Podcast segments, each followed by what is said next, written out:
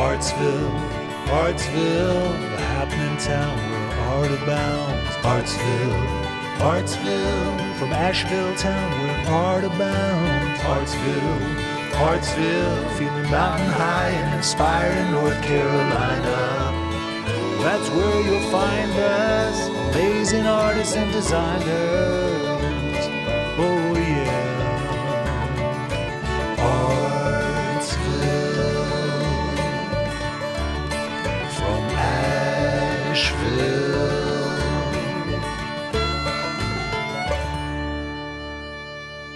Welcome to the Artsville Podcast, where we celebrate American contemporary arts and crafts from Asheville, North Carolina, and beyond. This is the podcast where you will learn how Asheville became Artsville. I'm Scott Power, aka Sourdough. I'm one of the producers of the show. I'm the founder of Crew West Studio here in Los Angeles, and I'm joined with my dear friends and colleagues, Louise Glickman and Daryl Slayton from Sand Hill Artist Collectives in Asheville. Hey guys. Hey, everybody. How you doing? I'm doing well. I'm doing well. I'm excited about today's episode. So are we.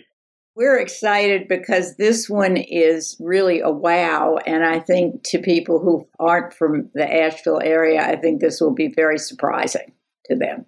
Well, and that's because we have Kate Averett from Black Mountain College here today to tell us the amazing story of that incredible institution. Well, it is amazing to me on many fronts. But Black Mountain College was an educational institution. It is no longer here per se, but all that came from Black Mountain College has been incredibly formative to the progressive, intellectual, creative place that Asheville is today. And it's very much in tune with our whole concept of how Asheville became Artsville. Because Black Mountain College was where so many very famous artists came after World War II and found Asheville as a refuge and welcoming place. Yeah, this is that moment where we get to name drop, right? Because some of these names are just incredible. When you, you know, the, the, this is the who's who of contemporary art history, right? And design and architecture and what have you. I mean, the names in the geniuses that came through Black Mountain College is an impressive list to say the least, no? Well, I mean, should I just sort of. should we go? I'll tell you what, let's go back and forth. You name one, I'll name one. How's that? Okay, let's do it. First couple, William and Elaine de Kooning. Okay, I'm going to match you and raise you one. Robert Rauschenberg. Okay, I'm into couples therapy. And here come Josef and Anni Albers. Oh, man. Okay, well, I'll tell you what, I got Jacob Lawrence. All right, here comes someone you wouldn't expect Merce Cunningham. Ooh, good one.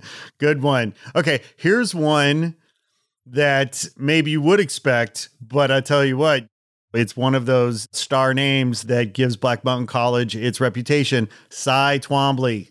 Oh no, I got a better one. Okay. Ready? Uh, let me see what you got.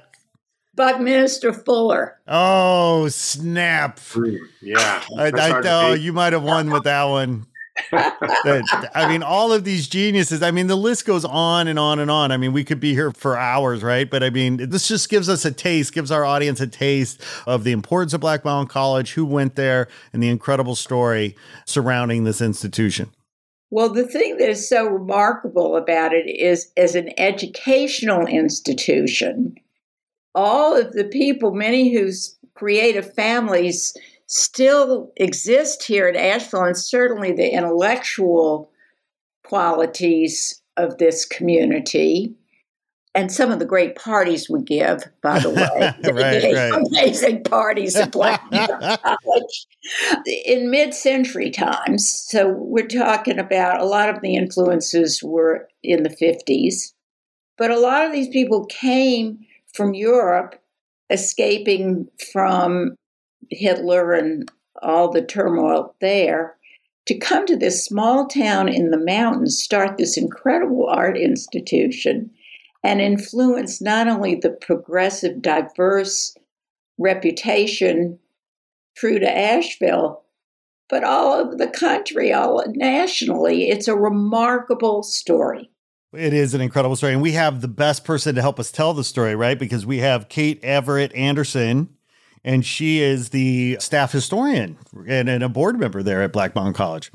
She's an incredible resource for Black Mountain College. She's very involved in the community, and their wonderful museum is right downtown, you know, nestled among uh, Blue Spiral and Yes, it's all walking distance.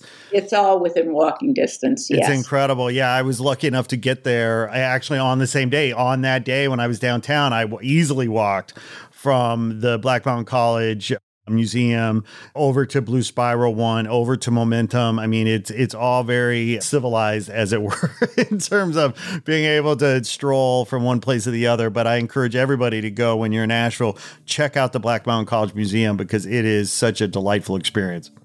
Great great. Yes we're very proud of it. Fantastic. Well i tell you what guys should we get to it here? Should we start our interview with kate? Yes. Absolutely. Don't waste a minute. All right, here we go with the one and only Kate Averett Anderson from Black Mountain College. Kate Averett Anderson, welcome to the Artsville podcast. Thank you. I'm so excited to be able to talk with you. Oh my goodness. I'm so excited you're here. I've been wanting to talk about Black Mountain College for so long. And I know you've been so busy. I've been so busy. We finally are here today. You know, we were able to coordinate this. This is so exciting.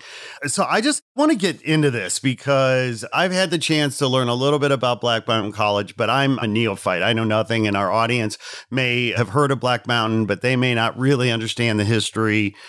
I mean, let's start at the beginning, Kate who are you and what do you do for Black Mountain College? Yeah. So, as you introduced, I'm Kate Averett Anderson, and I've been at the Black Mountain College Museum and Art Center for five years now as our outreach manager. So, I do a lot of this kind of work of trying to take the history of Black Mountain College and bring it to as many people as possible, whether that's through podcasts, social media, digital exhibitions. Our whole goal is to take this really complex, exciting history and then be able to bring it out into every corner of the world because as we'll talk about black mountain was such an international community so we want to make sure that even though we're so proud to be based here in asheville that our reach is as far as it can possibly get so, Kate, how did you get such a cool job? I mean, what was your journey to this position? Yeah, I got super lucky. So I have a master's degree in art history, and I actually got my undergrad here in Asheville and absolutely loved it and would do anything to come back. And it just so happened that a position opened up here the week before I graduated from my master's. And that was actually in line production for some of our larger stage productions. So I came in on that side of things and have just been able to dive as an art historian into the research around Black Mountain College and have just made that a big focus since that point. So, you know, the story of every job in the arts is like just do a little bit of everything and then ultimately you'll like find your niche. But I am incredibly lucky. We're a small team. There's only four of us. So we all do everything here and we're very DIY. So it's it's a really special experience to work here. And I think you know, as we talk about the history of Black Mountain College is so expansive, you might think that our museum is like this institution with dozens of people behind it, but it's really the four of us trying to make as much magic as possible. So it sounds like, Kate, you are never leaving. You may be there your all of your career. I have I have no desire to go anywhere else. Mm, I've I've yeah. drank the Black Mountain College Kool Aid. Although it feels like Black Mountain College coffee is a good brand name for uh, totally for the, the coffee as well and the Kool Aid. Well, thank you for that, Kate. That's fantastic. And you're like one of the luckiest people alive, right? That you get to actually work in your field, work at a at a historic institution. So take us back though, as a historian historian, the keeper of the Black Mountain College story. Take us back to the very beginning, the roots. How did Black Mountain College begin? Yeah, luckily for me as a storyteller, it starts with a scandal. so there was a group of faculty members at Rollins College in Florida, and they were brought in. There was this kind of larger progressive education movement at the time They were brought in to make Rollins more progressive. Turns out they were a little bit too progressive for Rollins. There was a lot of conflict between the administration there and particularly John Andrew Rice, who is the founder of Black Mountain College and also like a famously difficult person. Brilliant, but famously difficult. So he was a student of John Dewey, the philosopher, and carried a lot of his educational ideals. And so ultimately, when he was at Rollins, he was fired, which was a major scandal. And so he and a group of other faculty members and their students decided rather than try to find another institution that would accept them and allow them the freedom to do what they felt they needed to do to fit within this educational philosophy, they would just start their own school. And luckily, they had these connections in Western North Carolina. So they found a ready made campus at the Blue Ridge Assembly, which is just outside downtown Black Mountain. And it operates now as it did then as a conference center. So they were able to come in there and immediately have a campus and start classes and get their college underway. And those first few years were as much figuring out what that college was going to be as much as just trying to fundraise and get as much of a stable foundation as possible um, while they were at Blue Ridge.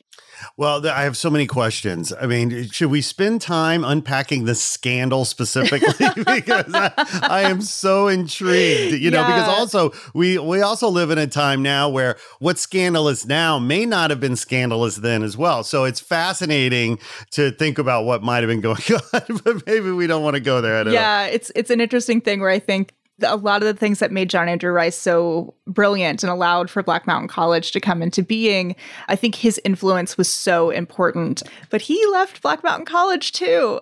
So he's one of those people who was kind of the spark that was really necessary to a lot of the ideas at the college, but just personality wise, I think the running of a college and being part of a faculty makeup and the administration, it was just not his thing. But it is interesting to think about present day because some of the things that led to his firing, I think, probably would have also gotten him fired today. yes, yes, yes. Well, tell us about his educational philosophy. What was so innovative and unique about it? Yeah. So, again, he was a student of John Dewey, and Dewey's educational philosophy was really about hands on learning. So, this idea that we now, I think, not necessarily take for granted, but seems very basic as far as, of course, you're going to learn something better by doing it yourself than having somebody show you how to do it or reading about it in a textbook. And that very much goes back to this idea of Dewey. So, if you take that to the next degree, looking at how arts center into that. So, hands on learning could be anything from as we'll go into, Black Mountain College, they built their own buildings. The architecture program was not just drafting blueprints, it was hands on building the buildings yourself. And the arts are also integrated into that, and that just by working with materials and problem solving and doing all the things that go into the creation of art, whether you're an artist or not, is going to change your perspective on the world to a point where you can problem solve in other ways. That was really foundational to Black Mountain is not only hands-on learning, but at the center of that would be arts. And that's one thing that I want to say up front is Black Mountain College wasn't an art school. It was a liberal art school. You could study anything there. But arts were central to learning just from a pedagogical and educational standpoint. Fascinating, fascinating. So, you know, as I understand it, I mean, so many of the famous artists that ended up going to Black Mountain College actually escaped the Nazis. And to end up in rural North Carolina from Germany or from World War II. My God, I mean, how how did that happen? Can you tell us that story? The story of Black Mountain College is all about synchronicity. So, 1933 is the same year that John Andrew Rice and his colleagues are be, are leaving Rollins and starting this school, and simultaneously, the rise of the Nazis in Germany led to the closure of the Bauhaus. Bauhaus was this incredible School of Art and Design that was founded after World War One. You can imagine kind of the collective trauma of that war, the way that we as a society had to rethink the world from the ground up. So the Bauhaus's approach was really like, let's design a, a better world, literally from a teacup up to buildings, as well as just how we consider the world and how we as citizens start to consider our place in it. And so there are, again, these incredibly progressive educators there, innovative thinkers who, as you can imagine, pose a big risk to the rise of fascism, let alone that many of them were Jewish. So the Nazis started strongly antagonizing the Bauhaus, and it became too dangerous to keep the doors open. So in 33, those doors were closed, and a good amount of their faculty immigrated to the United States as refugees. So, two of those figures that are going to be really foundational to this story are Josef and Anni Albers. Josef was an instructor at the Bauhaus. He taught the foundations course, which would go on to be also foundational at Black Mountain College. And his wife, Anni, was a weaver. And she was also an incredible modernist designer that she incorporated all these ideas into weaving after she came to the Bauhaus. And Anni was Jewish, so that was another reason that they were forced to flee. So they came to New York initially, as did a lot of their colleagues. Um, they found their way typically to the Northeast. And they actually were connected with John Andrew Rice. Um, John Andrew Rice is starting this school in Western North Carolina, and he knows he wants art to be central to that education, but he's not an artist, and they don't really have a lot of artists in their circle to draw on. So they go to their colleagues at MoMA and are connected with Josef and Anni Albers. One thing to consider is that Josef barely spoke English when he came to the United States. And so John Andrew Rice writes to him and says, you know, will you lead my art program? And he writes back, you know, I don't speak much English. Will this be a problem? And he said, no, just come on up. And Anni spoke English and was an incredible translator on his behalf. So they found their way initially to New York and then found their way to North Carolina. And it really is that connection with the Albers that led to people like Walter Gropius, who was the founder of the Bauhaus, um, along with many others, to come to Black Mountain because it became this hub of the Bauhaus in America. And as I recall, some of the names uh, of course, this is happening over years, but some of the famous artists that studied there, that may perhaps taught there. I mean, we've got William de Kooning, we've got Robert Rauschenberg, we've got uh, Cy Twombly. I mean, on and on and on. Can you? I mean, tell me like who? who I, I know I'm missing so many here. Buck, oh, by the way, list. Buckminster Fuller, M.C. Richards, yeah. John Cage. I mean, on and on. I mean, let's let's honor some of these amazing people. Yeah, absolutely. I think, and it's interesting, a lot of the names that you're mentioning are those that came specifically in the 1940s um, and early 1950s. So, to kind of backtrack a little bit, but get us up to that time period, as I mentioned, they were initially founded at the Blue Ridge Assembly. That was kind of their ready made campus, but every summer they had to take everything they had, pack it up, put it in the attic and move on, which obviously is unsustainable. And also, you know, they never knew if they'd have enough money for the next semester. So it was always kind of this like, well, we'll pack up and hope for the best. So ultimately, they decided to purchase their own property. And that was what is now Camp Rockmont out in Black Mountain. It's known as the Lake Eden campus. It's incredibly beautiful landscape that was actually initially developed by E.W. Grove, who's a famous architect within this area. So it has kind of this very lodgy, camp like feeling. And so once they got there, they could start doing what Josef Albers referred to as summer institutes. And so this would be an opportunity to invite people who would otherwise be engaged throughout the year or could maybe only offer a week or two of instruction, but they could come down for a summer music institute or a summer art institute. And that was a major draw for students. So people like Buckminster Fuller, who were on faculty at Harvard could come down for a summer. And not only would he be able to come down and address this incredible student body who were just ready for anything, he also had land to play with. So you think about the first attempt at the geodesic dome happened to the Summer Art Institute of 1948. And Elaine de Kooning, Willem de Kooning's wife, who was there with him over that summer, played a big role in that as well.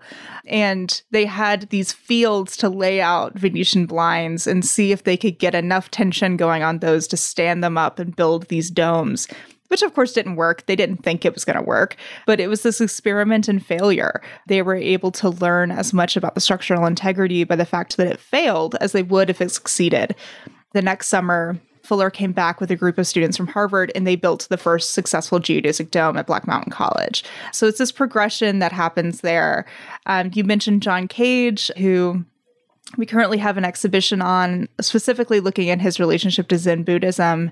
But he and Merce Cunningham, the choreographer, came down initially as visiting performers, and the campus just fell in love with them. And so they were invited to come back as instructors. And those incredibly fulfilling for both of them and also led to relationships with people like Robert Rauschenberg, with MC Richards, um, all of these relationships that carried forward throughout their lives. So we really can look at these summer art institutes, summer music institutes as these kind of quintessential views into what the community of Black Mountain College was like, kind of at its most um, most invigorated and most energized. You have this group of people who are coming together from all across the globe um, with a common mission, at sometimes getting into very heated debates, and at sometimes making lifelong friendships. And all of that was so important to the community and the way that it functioned. Well, and for those of us who have worked in the arts through our careers, right, we also know that artists can throw one hell of a party. I understand that maybe there were some epic parties had there at Black Mountain College. I'm sure some of the some of these stories are sealed uh, uh away in records that can never be unsealed.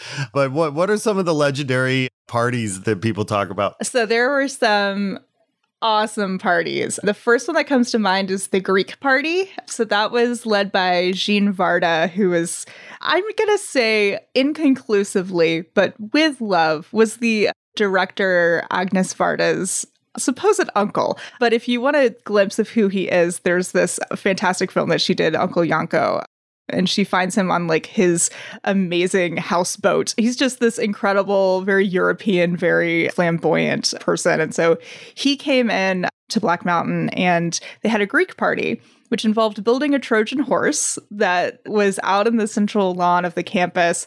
And students were wearing togas and reciting Greek Greek myths and poetry. And it really was this amazing, amazing moment. We have fantastic photographs of that. It's the original Animal House party. Yeah, really legitimately. I mean, there are so many things. There's some great accounts, and especially, you know, in the later years when things were dying down a little bit, the students would come in with these hearsay stories of what used to happen, and they'd all kind of feel like they got to the party too late. So it definitely spread by word of mouth. But I'd also encourage people to take a look at the Valentine's Day party images from Black Mountain College. There are some phenomenal ones at the Albers Foundation with these handmade masks and costumes. And, you know, you can just imagine you get this amount of creative people together in a room and then you add a little bit of beer and Lord knows what else and you get Burning Man. Yeah. you get a very avant garde version of Burning Man. yeah, exactly. Would there be Burning Man without Black Mountain College? Oh, that I, I don't it. know. I think, uh, I don't know. I could see a lot of Black Mountainers judging Burning Man at the same time. Be like, well, that's not quite what we're after. You know, it's. yeah, right, right, right. Exactly. Well, you know, so obviously Black Mountain College started because of these amazing human beings who really founded the school and became instructors. But then they, of course, had brilliant students who then would become incredible artists or designers or architects in their own right. And those folks and their work and their portfolio, if you will, is sort of exists with the, the Black Mountain College DNA baked in there. You know, can you talk a little bit about how the students that came out of Black Mountain College and how Black Mountain College and the instructors there informed their work and made them who they are.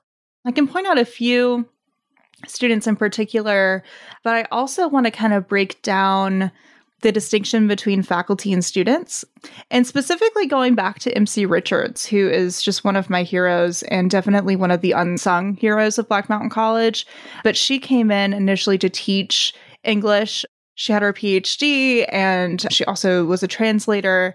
And she actually later on then transitioned into a student role where she started studying pottery. And ultimately, those two things poetics, philosophy, spirituality, and pottery really defined her and her writings. But I think that this malleability between people like her who were these intellectual powerhouses who had this incredible influence on their students one student is quoted as saying that they learned as much doing dishes with MC Richards as they did in Josef Albers' classes. You know, just these people who, not only in the classroom, but in things like we haven't talked about. There was a working farm. You're literally digging ditches and working a farm alongside your faculty members. You know, these these experiences and these relationships with faculty and students went far beyond the classroom. And also a lot of a lot of faculty members would step into student roles every once in a while and be on both ends of things. Kate, it sounds somewhat communal. Absolutely. Yeah. I mean, Black Mountain College really, I think what makes it so special is, is the community. Its educational ideals, which we kind of skimmed over, but I want to touch on, were you know, there's these misconceptions that at Black Mountain College there were no grades. There were grades, you just didn't really see them, and they weren't really the focus. Students could come from anywhere from two weeks to up to eight years. Some might have stayed on longer. That's the longest I've heard. You could formally graduate, but there really wasn't seen as a requirement or even expected of you. You were really there to be a part of the community and to learn as much about yourself in those interactions as possible. So when I talk about students going up to the farm and finding eggshells and things and then bringing them back into Albers' classes and working with the cooks. And I'm thinking particularly about student Mary Parks Washington, who would take things like whipped cream and soap suds out of the kitchen and bring them into courses. The classroom was just one element of the larger community um, that was involved at the college. So, especially when we talk about these relationships between faculty and students, you have to think about that of sitting next to each other at dinner every night, and sharing space, sharing these parties. There there was not this kind of hard hierarchy that existed there. But I want to go back to your question about faculty and students cuz as much as there wasn't a hierarchy, I do think it's really funny to think about people we now consider like these famous artists when they were really young and they were students, particularly Robert Rauschenberg. So he came in on the GI Bill along with a lot of other students. And he came with his wife at the time, Susan Weil, who really was the one who kind of spurred his time at Black Mountain. But he and Josef Albers butted heads pretty consistently. I think Rauschenberg had a lot of respect for Albers, but also, you know, was the young kid trying to do his own thing. And we think about like what's really progressive and avant garde for one generation is like old hat for the next. So Rauschenberg has said Josef Albers was my greatest teacher and I was his worst student. Um, and that's reflected in his student file, which is really funny to see. Kind of like, oh, he's lacking the discipline needed to do X, Y, Z, you know. Because you have to think, you know, they were kids, really. I mean, he was in his 20s, but they were young and still figuring out who they were as artists. You know, he did his white paintings at Black Mountain College at that time. And that, of course, lays so much into Josef Albers, who's so famous for his work with color. And then the young Rauschenberg with these white paintings influences John Cage and the creation of his famous four minutes and 33 seconds of silence. So there's this teacher to student, back to teacher relationship happening there that continues throughout their lives. And the same could be said for Ruth Asawa, who is another Black Mountain College alum who had these lifelong relationships with her mentors from Black Mountain, Albers being one, Buckminster Fuller being the other. And she went with the Albers to Mexico and through that experience started learning about wire baskets that were made by the indigenous people there and then she took that along with this open-ended prompt from Albers to draw a continuous broken line and then all that she learned from Fuller about structural integrity and integrated these into these unbelievably beautiful crochet wire sculptures that she made throughout her life. And so you can see again it's this it is kind of these seeds that get planted at Black Mountain that then flourish throughout these people's lives. Um, she was an incredible arts educator and advocate for the arts and for children. And she is really well known for that in San Francisco with the Ruth Asawa School for the Arts. So even though Black Mountain College closed its doors and its teaching practices stopped there, she carried that to the West Coast and incorporated it into the lives of countless children. So there is this continuity there that's really important to bring out as well. Well, thank you for that. And and you mentioned the words or the phrase closed its doors. And I, I didn't want to necessarily get to the end of the school necessarily this early on in the conversation, but since you brought it up, I'm fascinated about that because clearly this was a flame that burned bright but it burned for seemingly a, a, short time. And it's curious that it's a fire that is not burning any longer. What talk about that? Why and how did Black Mountain College come to a conclusion? So again, as you mentioned, we're kind of skipping over a lot here. So I'm happy to circle back to those kind of later years as well. But I think if you consider the time period that Black Mountain College existed, it's kind of amazing it lasted as long as it did. It starts during the Great Depression, it works through World War II. Um, there's this boom of success with students on the GI Bill coming into Black Mountain College and really invigorating that community just with sheer numbers. I would be remiss to not mention that in the early years, when a lot of the young male faculty and students were at war, Black Mountain College was predominantly female. And it was some of the most prosperous times financially for the college as well, because the women were incredible at running the farm and the work program. So there's kind of these culture shifts that happen every few years. There are major conflicts between faculty that lead to faculty splits where one member would leave and a whole group of students would leave with them. This would happen every once in a while. You're talking about revolts. Yeah, I mean, legitimately, like- it is drama. is it? Is there? Well, let's stop there for a yeah. second. Is there is there a famous revolt that we can talk yeah. about? This is exciting. There is something called the Split, which was a famous tension point at Black Mountain College. And it was prompted for a few reasons, but one of them that I'll mention is there was actually a group of young students from the college who were hitchhiking into town or hitchhiking out of town. I can't remember which, and were picked up for solicitation. Because, as you can imagine, there's a lot of questions about what everyone's up to at Black Mountain College. Sure. Yes. Yes. That socialist, liberal, uh, yeah. uh, communist uh, compound yeah. up there. Yes. So there's these girls, and you know, I'm just imagining here they're in their sandals and just scandalous Hippies. for the yeah, village right. of Black Mountain. But they were picked up for solicitation and they were dropped off, and it was all okay. But the debate over what to do with those students, because one thing you have to understand about Black Mountain College is it was based very much on democratic ideals and also very Quaker. So a lot of decisions, almost every decision would be made by consensus. So if you bring together, let's say, 20 incredibly intellectual people with very strong ideas, you sit them in a room, you're like, you have to reach a consensus on this issue. Yeah. Yeah. Yeah. Few things are more difficult. Yeah. It's like you think about like every court drama you've seen with like a jury. I think it was very frustrating for a lot of faculty members. And so, one thing that came up for vote or for a decision was whether or not to suspend or kick out these students for kind of drawing this kind of negative attention to the college. And again, I'm kind of I'm very much summarizing this because there's also a lot of conflict that was already there that this is kind of just sure. yes. lighting the yes. flame for.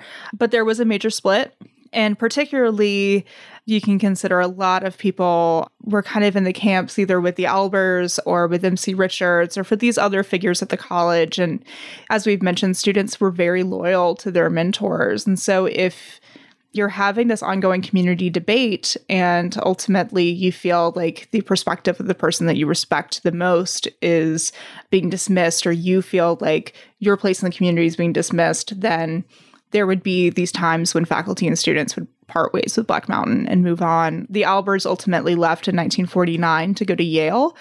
And that was for many reasons, some of them very practical.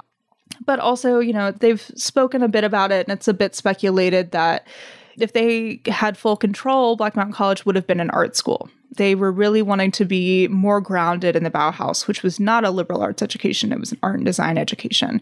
And I think that these moments of tension and trying to reach consensus, and all of this got very old for them, and they were just ready to move on to the next step. And so that kind of brings in the what kind of think of as like the third chapter of Black Mountain College. And at that time period, we're moving into the 1950s. Of course, another big culture shift happening there, and the culture of Black Mountain College shifts. So uh, there's a lot of incredible work in the visual arts and music and design occurring in the early 1950s, late 1950s. But it became more and more well known for poetics and the written word. Um, and a big part of that is Charles Olson, who became rector of the college in the 1950s. And full disclosure, I have very strong feelings about Charles Olson as a man. You know, he's got kind of this hero worship kind of following and i'm sorry to all the olsonites out there i'm not gonna like indulge too much of that but he did play a huge role in the black mountain college community um, bringing in a lot of young poets who were very much inspired by his work he was a very well known for projective verse this very kind of strong kind of machismo that was brought to poetics and was also a big influence on the beats. Um, people like Allen Ginsberg and Jack Kerouac, who were loosely associated with Black Mountain, but not at Black Mountain. And so the 1950s leads to this rise in poetics at Black Mountain College, as well as the rise of craft at Black Mountain. They can finally have a pot shop in a ceramic studio. So this is when MC Richards starts studying pottery at Black Mountain College. Karen Karnes and David Weinrib come in to teach pottery. Um, there's this amazing summer pottery seminar in 1952. These international artists coming in. So there are there continue to be these flashpoints of incredible cultural progress at Black Mountain College, but this is against the backdrop of kind of this slow financial and community crumbling of the college.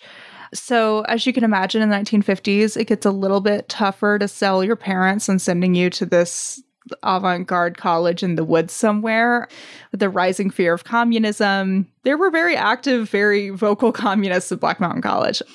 We actually have FBI files on quite a few people like Buckminster Fuller and Charles Olson and others I really want an FBI file, Right? Kate. I, I'm hoping I my life won't amount to much if the FBI doesn't have a file on me. But you know, hey, that's a whole nother conversation. Kate. It's a, you can read between the lines of all the redacted stuff so you really could write one for yourself and then redact most of it and then Exactly right, no one would know any better because there are full files that are just black marks so yeah so there's a lot of kind of cultural pressure on black mountain college as well as political pressure on black mountain so towards the end of the 1950s the veterans administration who are the ones who oversee funding to black mountain through the gi bill. They start kind of questioning like how legitimate is a school that we've been funneling money into for x number of years? And of course with mccarthyism this raises a lot of red flags for them not pun intended maybe. And so they get in touch with the fbi and there's an fbi investigation into black mountain college we have the full report on our website. It's definitely worth looking into. There's a lot of things like them saying like very unusual class organization with no distinction between students and faculty you know just everything about the college that made it black mountain made it just absolute horror in the eyes of the fbi but something else to think about is you know class size went down quite a bit. Kind of at the the highest point of black mountain there'd be maybe 150 200 students Uh, you know, per session. Specifically at the summer sessions, it would be more people.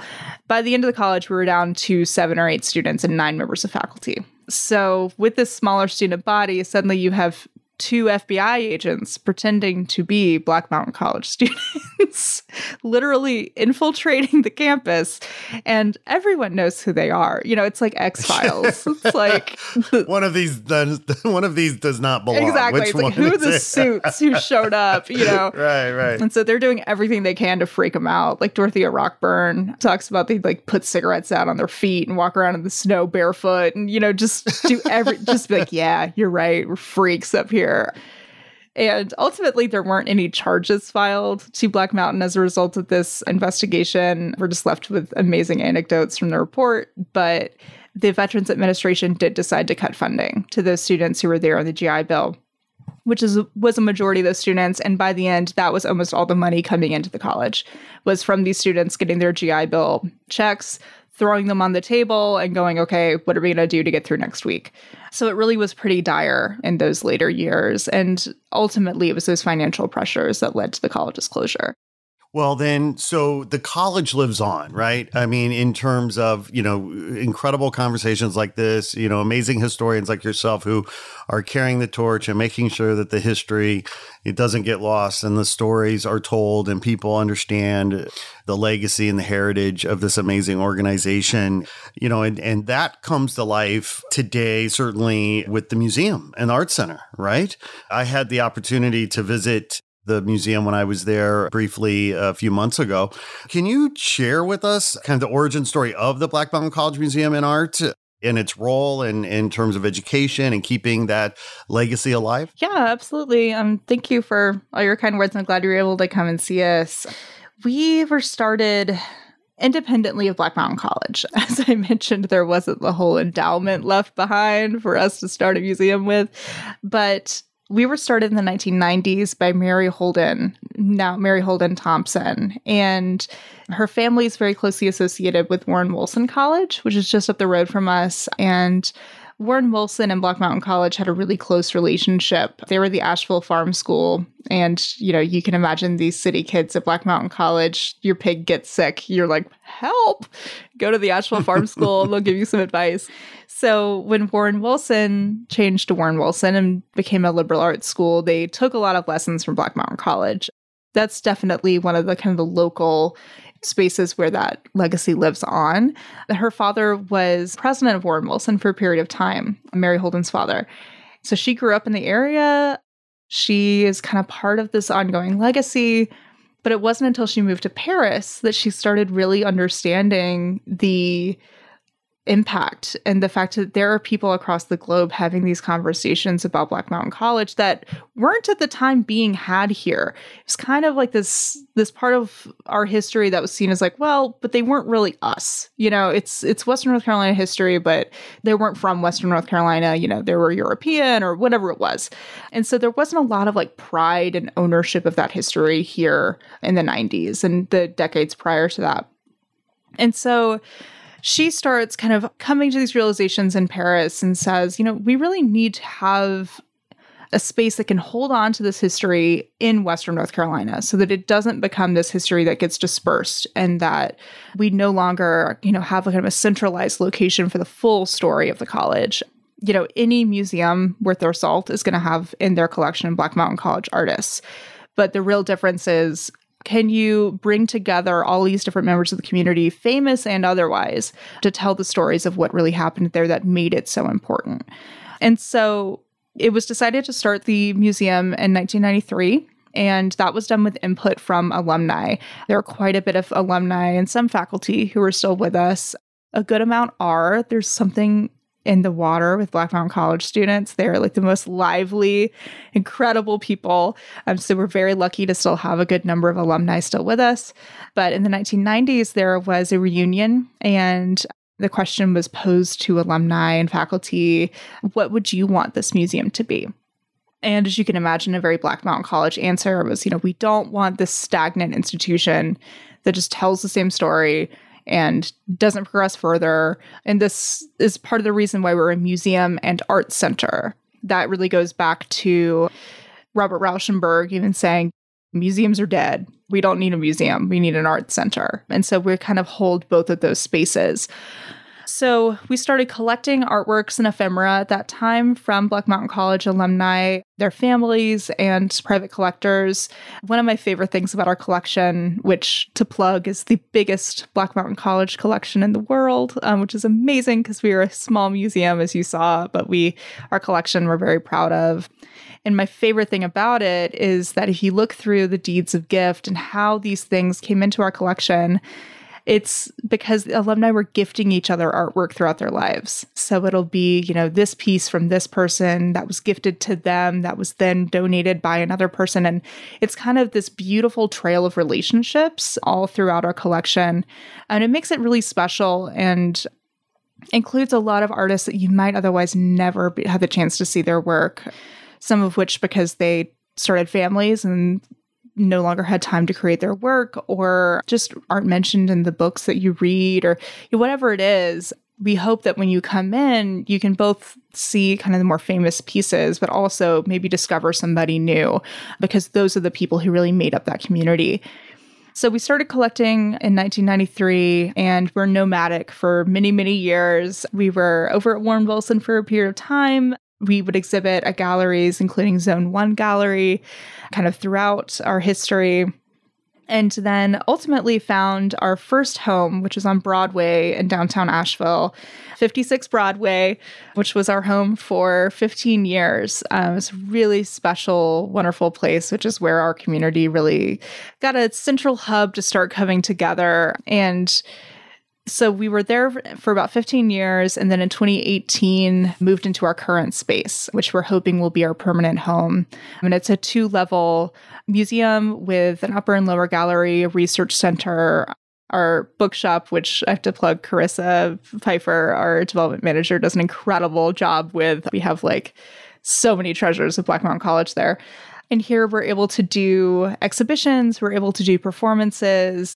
So, you know, it's not about having a gallery space where you walk in and you go, here is the history of Black Mountain College from beginning to end.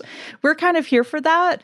But then in addition, you can come in and have these hands-on experiences with different exhibitions that tell a lot of different stories. Um, our current show on John Cage and Zen Buddhism starts with his time at Black Mountain College, but goes up to present day with contemporary pieces and with pieces from his friends and colleagues like Yoko Ono and David Byrne and Laurie Anderson, who weren't at Black Mountain, but were so and continue to be so inspired by it. So that's a big part of what we do is trying to not only preserve the legacy but also continue it by showing those artists that are still inspired by Black Mountain today.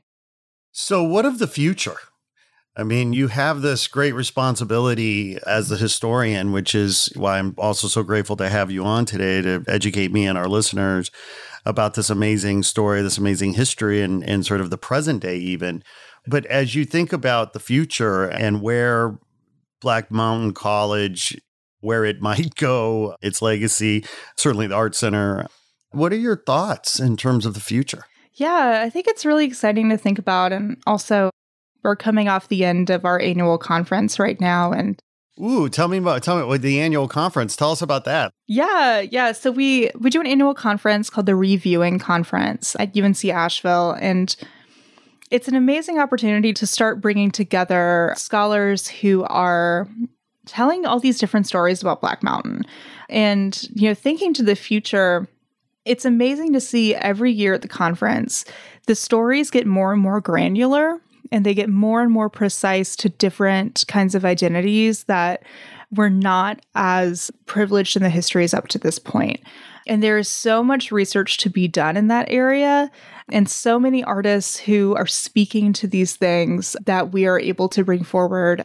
Black Mountain College has this incredible history as a queer haven, and there are queer artists creating work now that they really attribute to the freedoms that were allowed at Black Mountain College.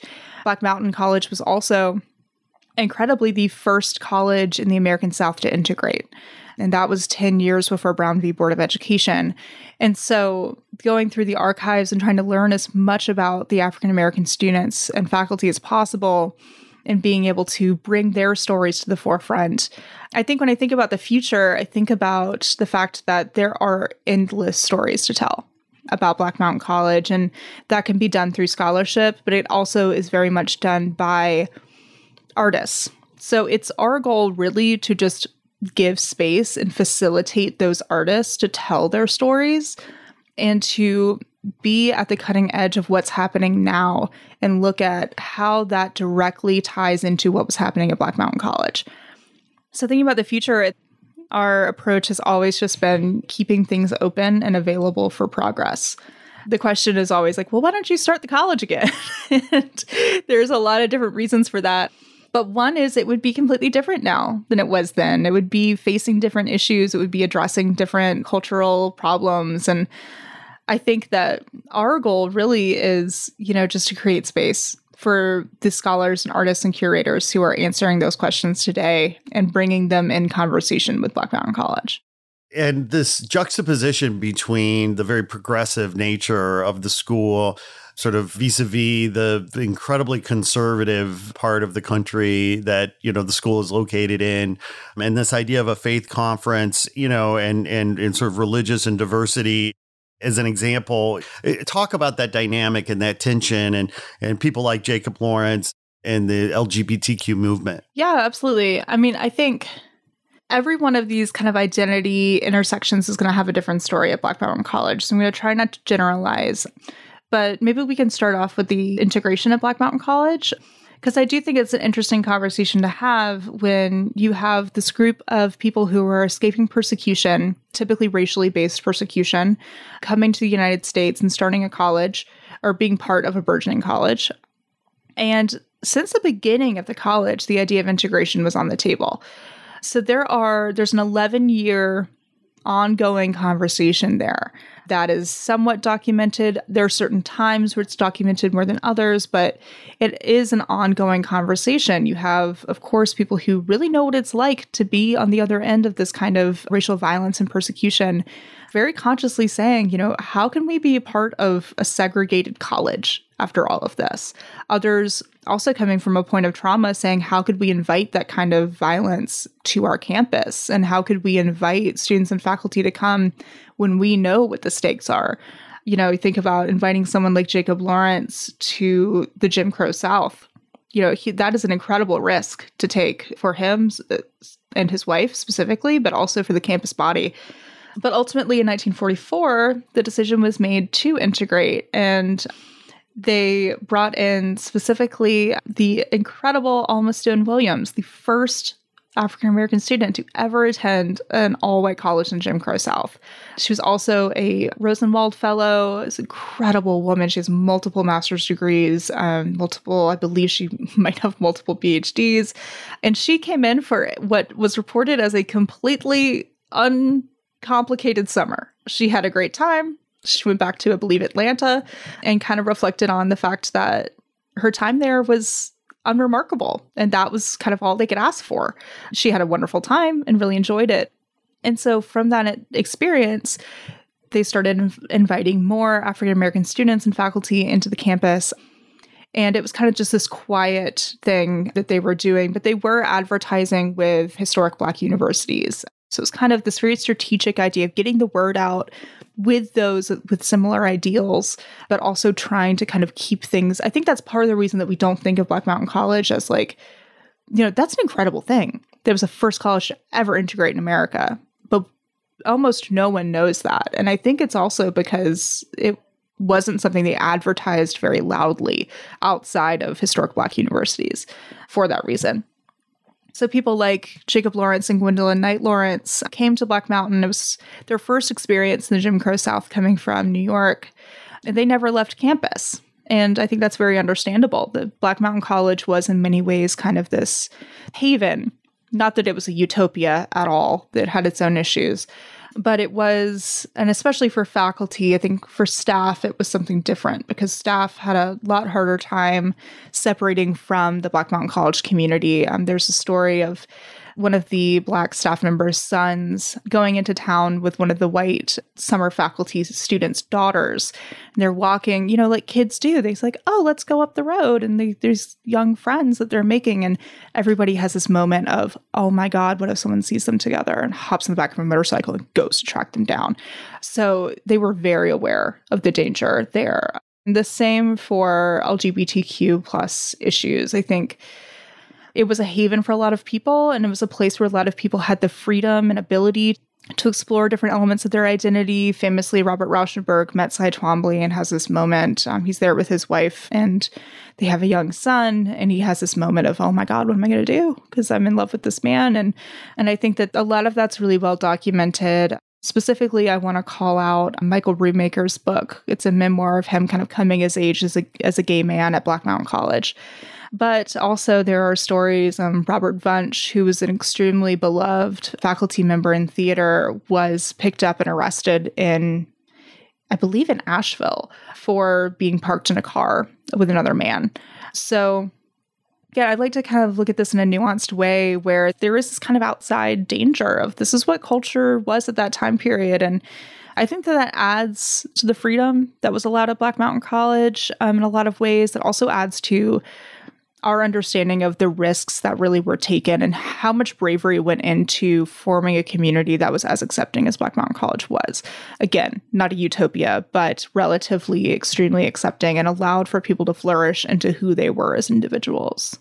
Well, and that is an ethos that would serve us well today, isn't it? And. Kate, that's such a beautiful kind of ideal and idea, I think, for us to wrap up today.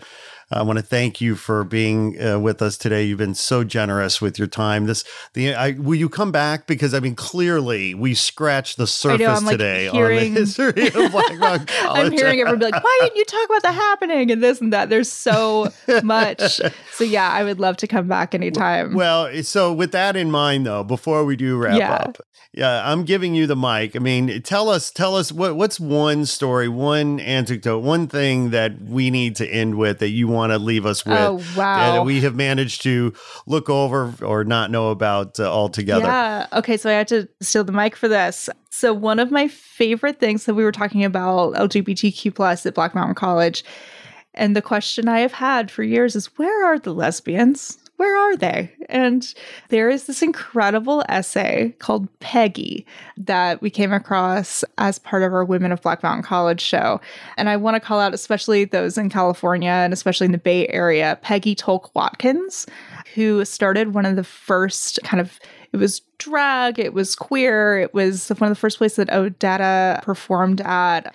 And she was she came from Black Mountain College with her husband and her girlfriend, and they came to the Bay Area and founded, you know, these foundational areas that led into the Bay Area becoming this incredible queer cultural center. And there's a great essay that her girlfriend at the time, Harriet Sohmers Zwerling, also lover of Susan Sontag when Susan Sontag was problematically young. Um, so there's a whole lot there. Um, but if you ever want a good look at the sexual liberation of the 1950s and 60s, read anything by Harriet Sohmers Zwerling. It is salacious. But she met Peggy Tolk Watkins at Black Mountain College and wrote this incredible essay about how she tailored her jeans and everything it brought up for her. And it's just, there are these awesome, awesome kind of histories that are, again, just underneath the surface. And those are just two women that I want to bring up that I would definitely say is worth looking into further if anyone wants to hop on Google right now. So what you are saying is that Black Mountain College family actually were the catalyst for the sexual liberation uh, in San Francisco, the movement in San Francisco. I think Francisco. there was a big connection there. Wow. Yeah, I would say, of That- course. that's huge. That's incredible. Yeah, it's one of many ingredients that went into the went into the pot to make that happen. But Peggy Tolk Watkins was definitely a catalyst for that. Wow, that is amazing. That just that that- again, that's a whole nother podcast, isn't it? To think about how artists really drive culture and make change and drive change because they have the courage to change and be open and be empathetic and compassionate and visionary because that's the real risk. And you know, thank God for Black Mountain College and thank God for you, Kate Averett Anderson and Averett Anderson. I might have gotten that wrong. I apologize, but I'm so grateful for your time. And please come back, will you, and tell us more amazing stories about the history of Black Mountain College. You have a dream job. I do. I do. Thanks for indulging me. I appreciate it. Thanks for listening to the Artsville podcast. Please make sure to like this episode, write a review, and share it with your friends on social. Also, remember to subscribe so you get all of our new episodes. Artsville is produced by Crew West Studios in Los Angeles in partnership with Sandhill Artist Collective in Asheville, North Carolina. Our theme music was created by Dan Ubik and his team at Danube Productions. Artsville is edited by We Edit Podcast and hosted by Captivate. Thanks again for listening to Artsville. We'll be back soon with another inspiring episode celebrating American contemporary arts and crafts from Asheville and beyond.